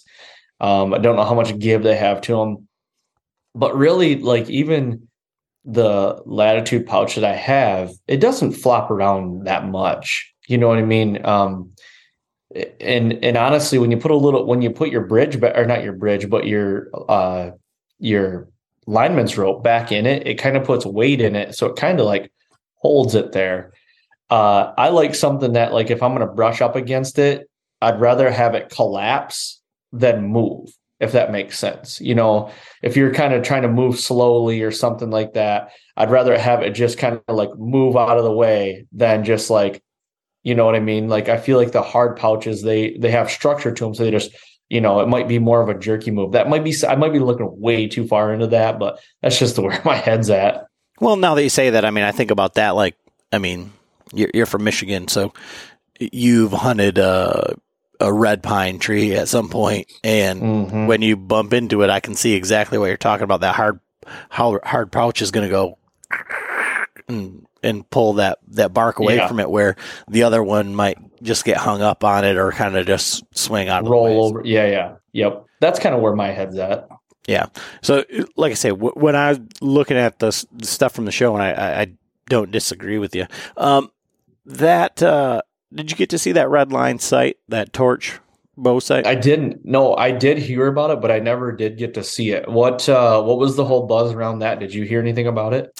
Uh, I've seen the videos and stuff like that. And I think one of the main things is that uh, it has like a rechargeable light in it, so you can okay. you can plug in your USB and charge it up. And so I, I was kind of talking to my wife like as the products were coming out, and one of the things that I like from uh like our positioning as like when we started the podcast and the companies that are that are coming in at this time is that like you know I've worked with these companies you know yep. for for the last couple years and so number 1 and number 3 for the new innovative products at at ATA are these companies that like I've talked with like uh, with Redline when they first came out, I got one of their sites. It might be this site behind me, and I had a kind of like a problem with it, and I was like, they're like, well, hey, let me put you in touch with this guy who designed it, and so then I'm talking to him and like I mean we were at our Bowman's Club and John had it like completely apart down to like the ball detents and we actually turned the scope upside oh, down and rebuilt it to try to see if we could John fix, would do that. to see if we could like fix the problem that we perceived as a problem. But I, I mean I, I was talking with their designer in Montana um about like what was what was going on and why it was like that. Um so it was it was great to see them do that. And I think that that's what it is. And uh, like I say, I was talking to my wife and saying like, you know, there's all these site companies that have been out for a long time and to have something be oh, yeah. innovative, you know, it's either like outside of the box thinking or people like, I mean, you know, I, I've got nothing but good things to say about Chris Ham and HHA and like their products and, and everything. But it's like, you know, I was talking to him recently and he's like, yeah, we're just not doing um, rests anymore, or you know, some of the other stuff. They're just kind of sticking to the sites and making the best site that they can, kind of just you know, doing what they do well. And I think that maybe there's like a fear uh, from like trying to do something that's maybe would be perceived as unnecessary. You know. Yeah. Is is are you running an HHA? Or are you running Redline? So I ran all the Redline stuff uh, last year and hunted with it. Uh, shot it at uh, ATA, uh, but one of the, I mean, and, this torch light thing kind of, um, like solves the problem that I had. Cause like okay. when, when I was when I was there, I was uh, when I was talking to the guy on the phone, I was talking to him about like the fiber that was in the sights and the light that came with it. And he's like, you know, would you rather have a brighter light or better fiber? Because the price mm. to do one or the other, and every one of their sites comes with a light. So they're like, well, we just didn't upgrade the fiber and put a light in there so that everybody can use the light. Well, shooting indoors uh, for my league, it, it doesn't pick up enough light, and I've got the smaller pins. So I, am not able to see the pins enough. So having a, you know, a rechargeable, completely lighted housing in sight would solve that problem. But I swapped over to I shot my first week with the H or with the Redline and I was like, "Oh yeah, this doesn't have bright enough fiber. I'm going to swap back over to the HHA." So I just put the HHA back on for that very reason. So Oh, okay. I got you. What do you what do you lean more towards? What do you what are you liking more right now? Well, so where I where I live in this uh, podcast outdoor space is it's it's it's hilarious uh, because you and I have these have these conversations about money, right? Like the HHA Oh, site God, that I have time, dude. is is you know five or six hundred dollars, right? And so and I'm wow, it's that much. yeah yeah so Yeah, I shoot a Garmin though, I guess. but the but like the Redline makes a dove a dovetail three pin slider that's like 150 bucks and I think they have a single pin that's right at like about 130 like somewhere in that range and so it's about what is adequate or what you know so I can tell you right now that like the HHA sight I like the fiber better and it has like a little bit more solid build. But I think the difference is is that like the HHA stuff seems to be like a hundred percent like machined aluminum, like crazy, beautiful machining and everything like that. And the Redline stuff is when I got it, I was very very impressed that it wasn't plastic. I've had other sights that were a more inexpensive um, uh, slider because it was like I, I'm going to shoot total archery challenge. I need something that I can dial it out there. I want to Yep. be able to shoot, you know, 100 yards or or whatever. And it was polymer, and I'm like, I'm going to absolutely destroy this thing. Like my my bow. I mean, John hates it. My bow. All the bolts are rusty on it. It's usually like frozen to my case. It's freaking like I stepped on the, I broke the capture off of the um the rest. It's missing the little side weight because it's a Bowtech. It's missing the side weight because that's gone. Um, because I hunted, I hunt super hard with it. I mean, I shoot it and make sure that it's still on, but I'm not like out there like babying it. And I mean, I don't know. So I- tell me this. So you're not the guy that comes in from like a hard hunt. Like let's say you're hunting all day. You're not the guy that comes in and like wipes it down with a wet rag and stuff like that. no, no, my, I mean, yeah, that that's me. No, like, my I'm the like epitome of the guy who's like like all the memes that's like first day of season, last day of season. Like all my gear's like perfect. Now my gear is like freaking like my pants are frozen because I wa- walk through water, threw them in the back of my truck, and then they're frozen the next morning. Like I love it. and but it's I just wanted to to make sure that like that sight was going to be every live up to like you know I didn't break anything off of it. I think I, I think I lost like the rubber piece off of the well. I mean, it, it- this is kind of how it goes. Like so, I get into shoot leagues this year, and uh I'm missing the the top the the plunger that glows on the light. Like I don't know where it's at. It's gone. So the light doesn't work. I was actually taking a uh, field point and poking it down so I could turn it on. But if you if you go back to the year prior, uh, I got to the first day of our indoor league, and I go to level my bubble on my sight, and the bubble's just missing. The level's gone. Like the, and so. so so uh, this isn't it isn't Oh like uh, gosh. it's it's it's not like a, a new thing for me to to go and try and do stuff like that after after the season like I guess I guess the way I look at it is like I get so paranoid. Like, okay, let's say something stupid little like that. Like let's say you know, you needed that light and the plunger was gone and it might cost you a deer. I get paranoid that it might like something so minuscule could cost me an opportunity. That's why I'm like, you go look at my bow right now. I've had it since 2019.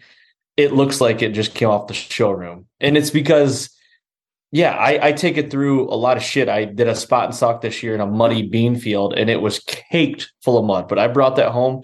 took the sight off of it, and I took Q-tips, and I'm literally like in every crevice, like getting the mud out of it. Like I don't know, I just uh that's just me, I guess. Well, I, I hunted my, my, binoculars. I've hunted with them for six years. They look like you could put them right back on the, the shelf at Jay's and they'd sell.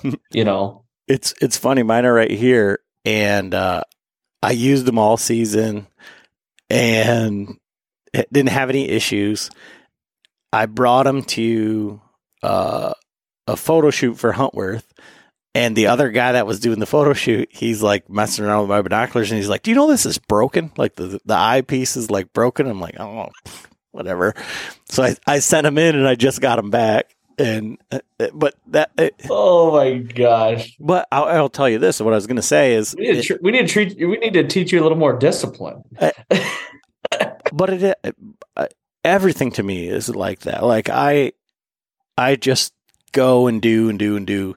And so like that's why and I think that's why people will ask me like gear questions because like I'm not the maintenance guy. I'm the the user guy. I'm the I, am not the you, you would be like who they build these things for. Like they're like, yeah, everybody's going to take this home. They're going to clean it, and everything's going to be fine.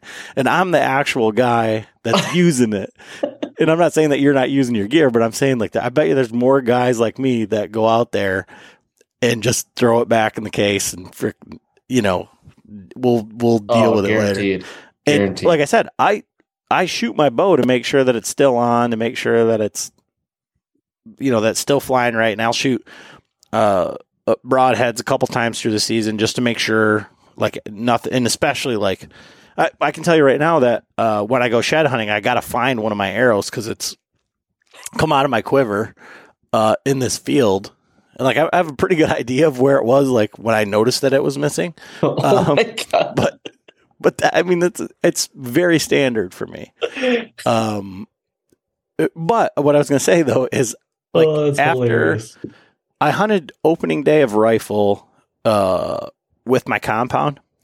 Mm-hmm. And I think that was the last day that I hunted with a compound, and I con- I hunted with a, a recurve or a longbow the rest of the year. And like from like a maintenance standpoint, that might be like where I should live. Like there's not a whole lot, to- not a lot of moving parts on that one, right? And, and, you know the guys that I've uh, talked to, one of the when we went out to Idaho, that guy is uh, um, traditional bow hunter, and that's all he uses. And uh, that's what he says. He says, "I just put extra string in my pocket, and he's hunted. I mean, he's killed grizzly bears and moose and everything with it." But there's something to be said about that traditional game, dude. I want to, I want to, I want to dip my toe in the traditional game so bad. Um, but I got a feeling that I would get bit, bit pretty hard to where like if I dive into something, it's a hundred or nothing. Like, like I'd feel like I'd get bit pretty hard, and then I'd I'd I'd I'd practice so much at it, and then I would get it out, go hunting, and then the biggest deer of my life would be at forty yards, and it's like, oh, here's a shot in the dark. you know what I mean? Like I don't, I do not want that scenario. Oh, you I, know, I'll tell you, it. You want to talk about feeling like a freaking like you were that day when you were eight years old and those deer running around you. Like I had, I had three opportunities, um, and two of them were very, very good opportunities. And the freaking bow got me. I mean, mm-hmm. like the first, the, I think it was the first day that I took that bow out to hunt. Uh, I had the deer didn't do exactly what I wanted them to do, but they everything was within what I needed to happen. And I just the bow was too long. I brought the bow up to draw, and the end of the bow got caught in some vines, and the deer uh. seen the ah. vines move. Um, because I like kind of got hung up, and mm-hmm. then I had another uh, couple deer circle around me, and uh, knew something was up. And they, I mean, we're talking six, eight yards here, you know, Ooh. and these two were on the ground. And then finally I got up in a tree and the deer did not do what they were supposed to do, but they still came in and I could have taken a shot at 20 and they were coming right towards me. Uh, but I ended up being skylined and like it was just everything that you hoped for when you were 12 years old. Like just the I like I said on that podcast with Chris Ham, I was like I was like, man, I really want to do a social experiment. I want to shoot a three point with uh, this traditional bow, and I want to put a big giant grip and grin of me without the bow, without anything, without any story, just saying, finally got it done this year. So happy. Watch everybody shit all over me, and then show them that I did it with a. Because that's what that's where it changes in people's Oh, like 100%. narrative. Um, but all that to say, like, because of my, uh, I, I and I have a pretty nice longbow, and it's expensive, like expensive enough that I don't want to have to replace it. So, um, I kind of make sure that that thing is is in good shape, like I'm, that I'm doing everything.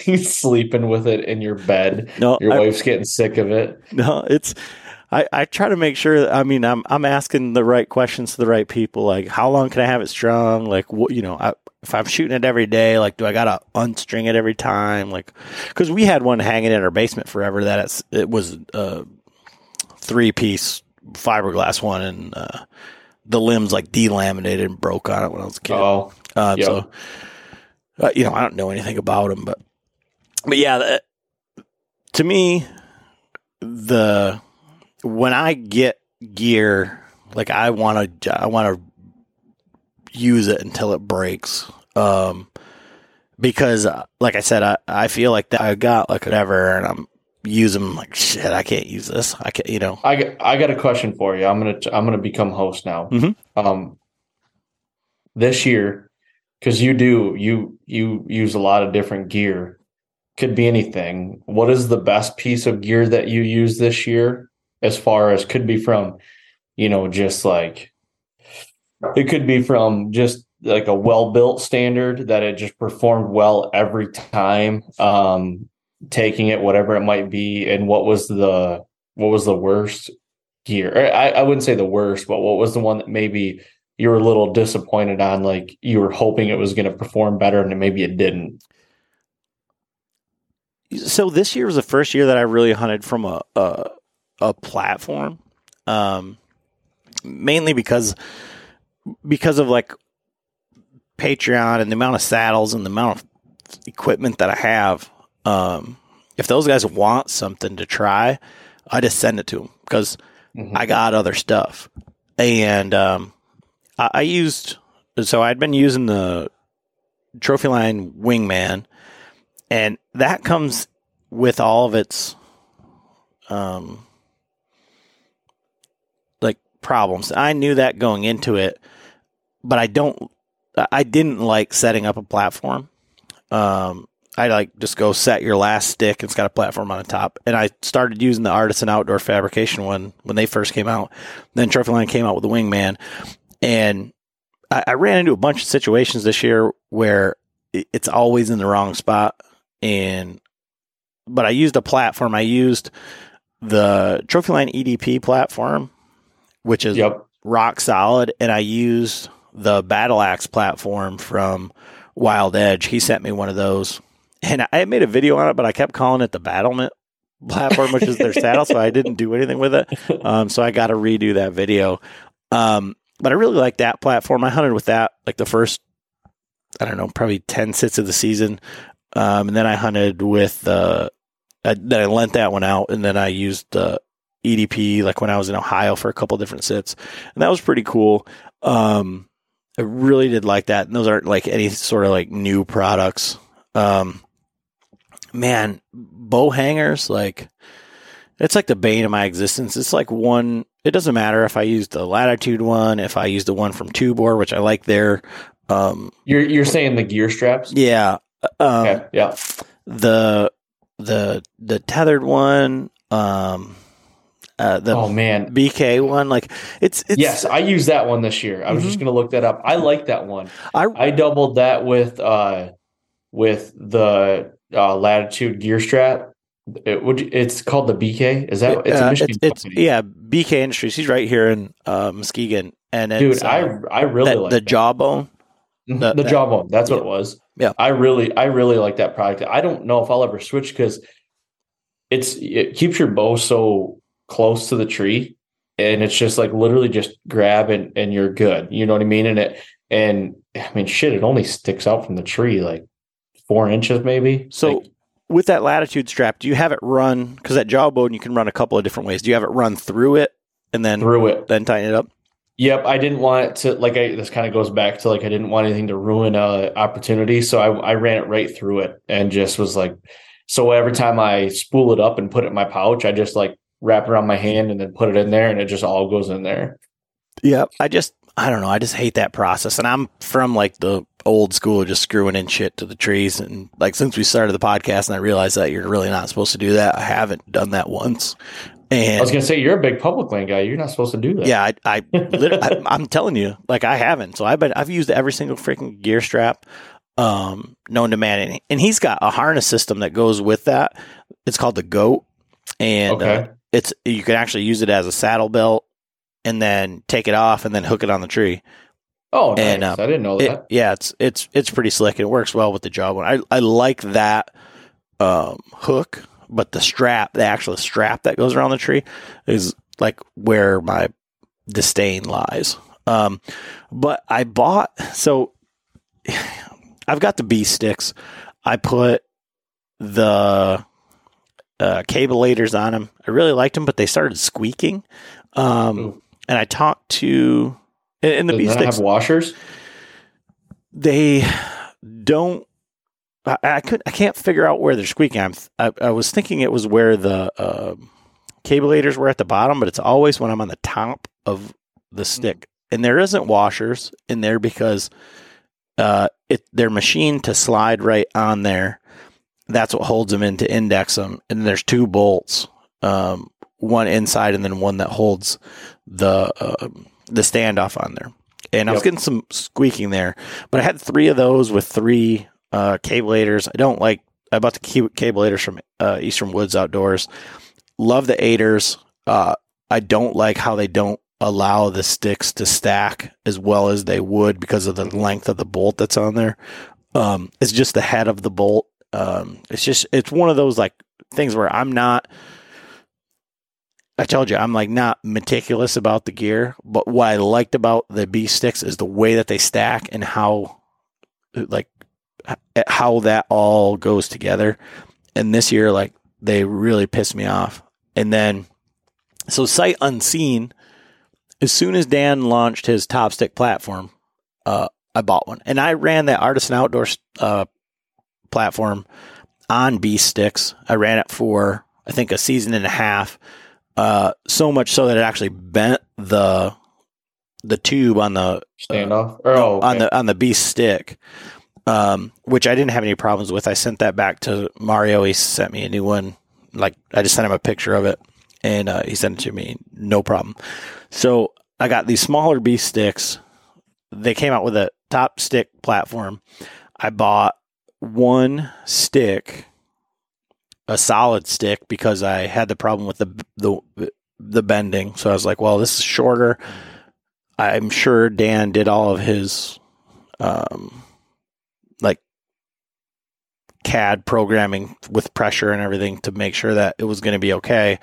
Um, but I've done the real world testing on a very similar product on this tube and it bent. So I'm just going to err on the side of caution and bought that one. And when it showed up, man, so the prices that they had on them for Black Friday, I think were more indicative of like where the price point should be.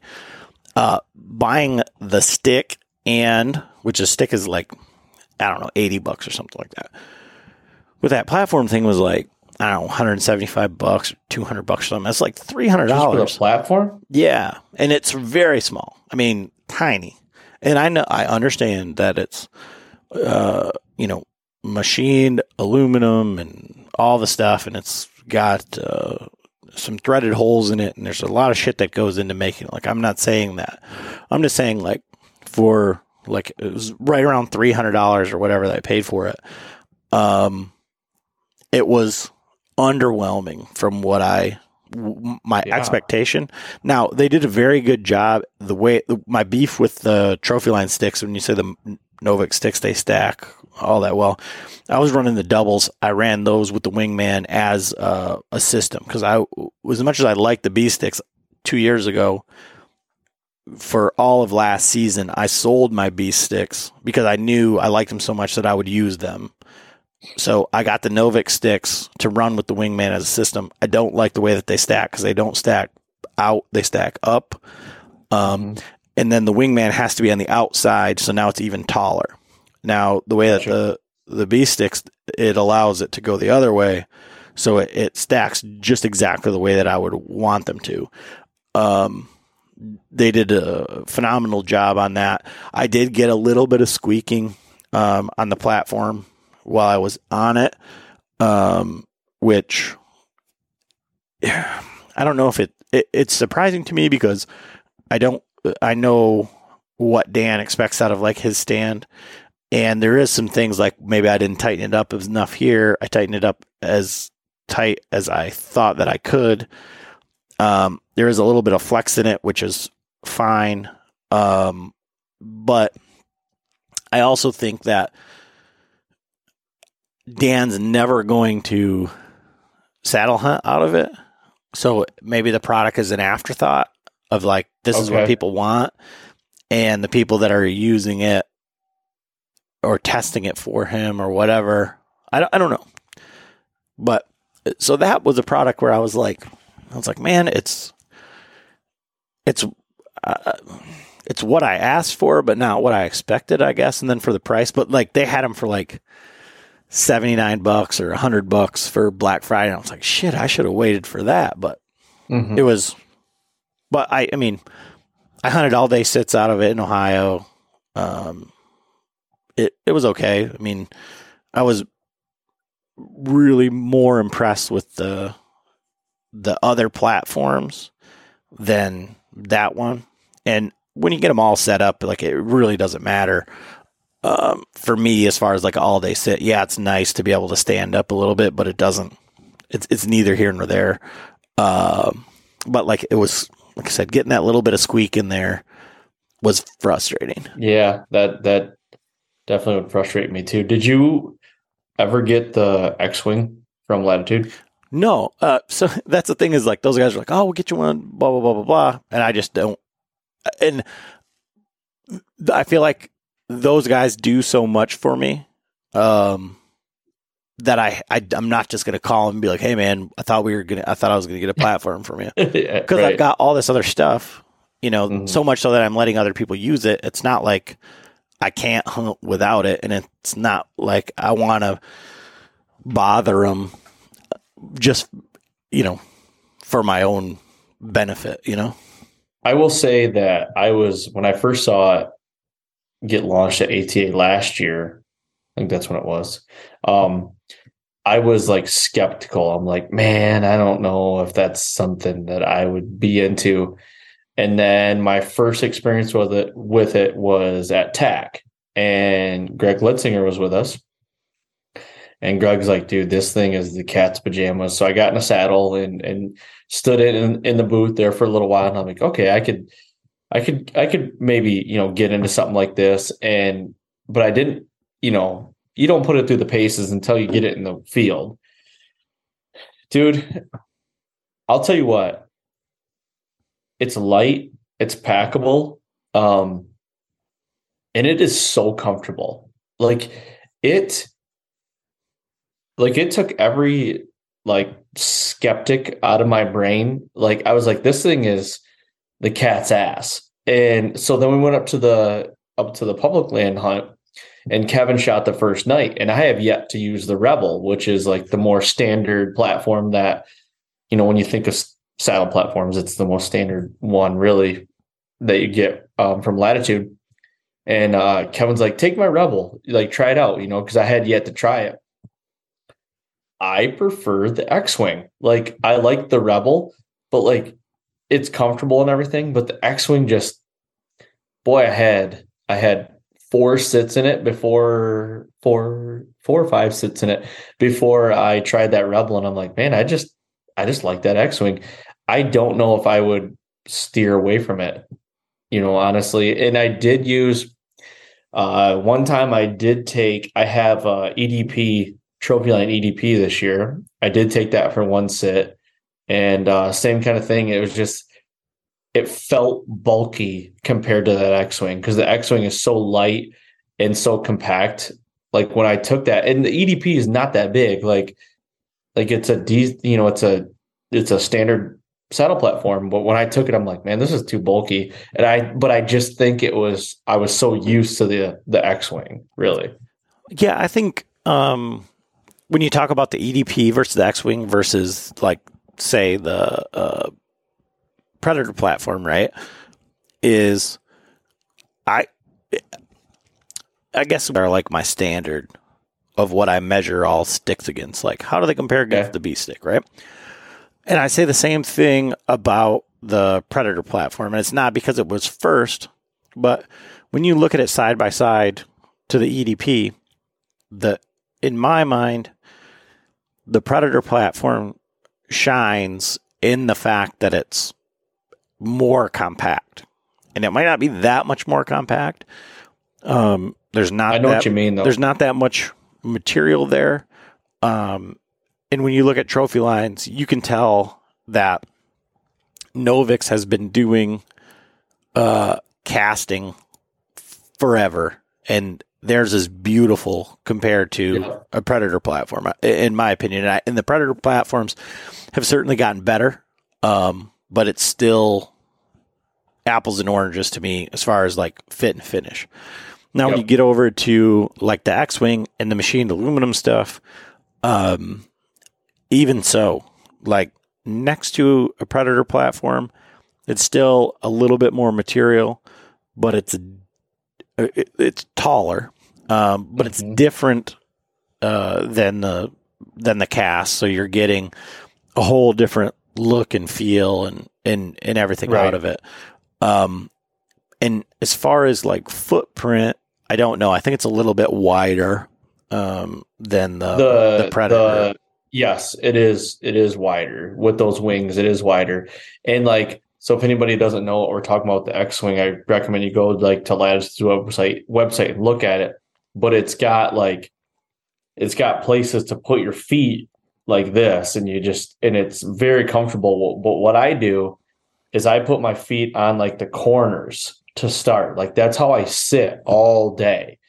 And the reason being is because with my thought process, I was like, well, if I get a deer that commits and I need to like move blind in a way where I don't want to look at my feet, it's easier for me to move back to like standard than it is to move on the the points. I, I know it probably doesn't make sense, but it was just easier for me to make a blind move back to where your feet should be.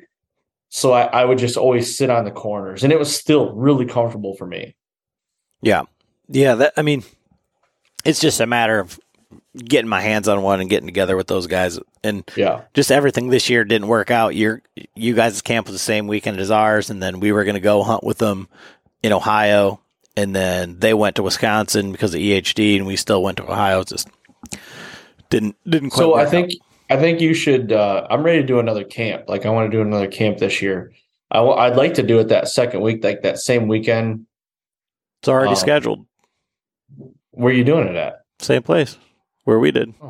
Thanks for the invite. Hey, Glad I got that. Um, you know what? If you go to our website, uh, there's a link to Patreon. You're gonna big time me now.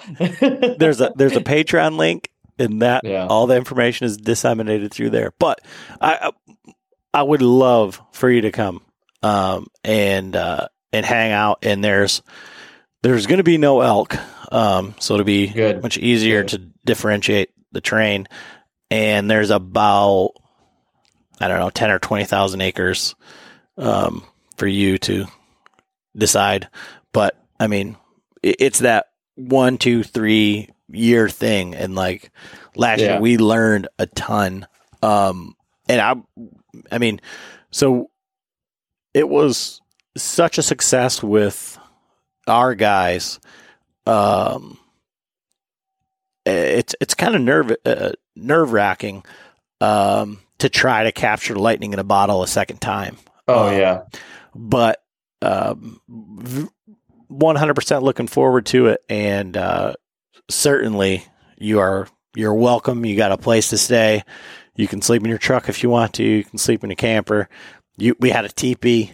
Uh, we got wall tents. I mean it was it was everything that uh, that a deer camp uh, would and uh, and should be but uh, yeah please please come Well, we'll talk off record because that might be something I might do for sure. And uh, David, my new co-host, probably come with me, and he came with me up to the other one, and we had a good time. Like honestly, after we had that trip, I was like, dude, we need to do this every year.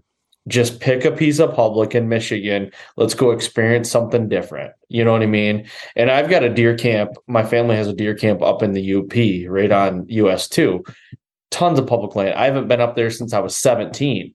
And it's like, you know, it can it doesn't sleep many, but you can bring a camper. Like that's another option. Like we could go do that. And it's, you know, it's about a six hour drive from here and uh just get away. And it just feels totally different up there. You know, it just feels like a different state. So um yeah, that's something I definitely want to do in the state of Michigan. Like that second weekend, like let's just because another thing, talk about memories. My dad and my uncles, that's what they did. Every like second or third week of October, they would go and do their deer camp. And that's they would usually go to the UP and do it. And I'm like, man, I want to experience that. So I'm totally on board with that. All right. Well, let's talk about that off the air. Uh, we can wrap this up here. So, what have you got going on? You've got a new series that you just started, a Yep. new co-host, uh, Yep. all that stuff. So, so, so let's hear about it. Yeah, so David Riley um, has come on and, and co-hosted with me. Um, another Michigan guy, really, really knowledgeable. One of the, um, he's killed some of the. If you're talking bigger deer, he's killed some of the biggest deer I've ever seen in Michigan, and um, he does it on a very high level. And he's a consistent guy. Uh, he, you know, he's he's really good, um, really knowledgeable. So he's coming on and co-hosting now, and uh, I'm doing a series right now called One Giant Mistake, where as we are re- sitting here recording, um, we've done four episodes, and what it is is uh, some of the biggest mistakes ever on some of the biggest deer all over the country. Um, talking about these these stories, and and you know, it's crazy the nuances when you get into these stories with these guys and what happens. You know, the one deer you know he this guy had eight years of history with him and he ended up the deer ended up dying as an 11 and a half year old by getting gored by a 125 inch deer that um that was all captured on trail cam this deer like getting gored on cam, on trail cam and i have the pictures like you can see all of it on social. So the stories are just crazy you know? Um, people are really liking the series. We got a couple more to do. But going forward in 2023 just switching up um, a couple things of just new content, more content, and uh, just being consistent with it and just keep growing, just like you guys, you know. And um, I don't know, I just love doing podcasts. I, I could sit here all night bullshitting and doing podcasts and and uh, having a, an excuse to talk about deer is is where I'm at with it.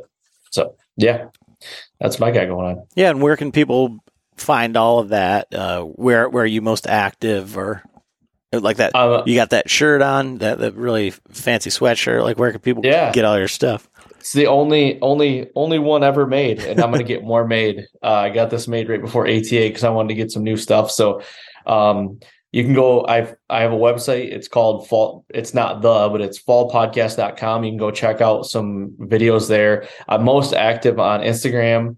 Uh, just search the Fall Podcast um, YouTube channel. Trying to put a whole bunch of content up there. Search the Fall Podcast there, and uh, I got a lot of hunts on there. Um, but yeah, most active on Instagram. Um, you know, the podcast is on anywhere you can download a podcast. You can get it. It's Apple Podcast or Spotify, Stitcher. Uh, I think it might be on iHeartRadio. Maybe I'm not sure. Uh, I'm on Waypoint Network, just like just like Adam. So if you want to go to the Waypoint Network, you can listen to them there as well. You can listen to them on my website. So anywhere, I mean, you, you can t- type type in the Fall Podcast on Google, and you'll probably find it. So that's that's basically the the pitch there. Well, awesome, man. I appreciate it. As always. Yeah, thank you. And uh, look forward to, to meeting up with you again in person here. Heck yeah, man. Thank you very much. Yeah, thank you.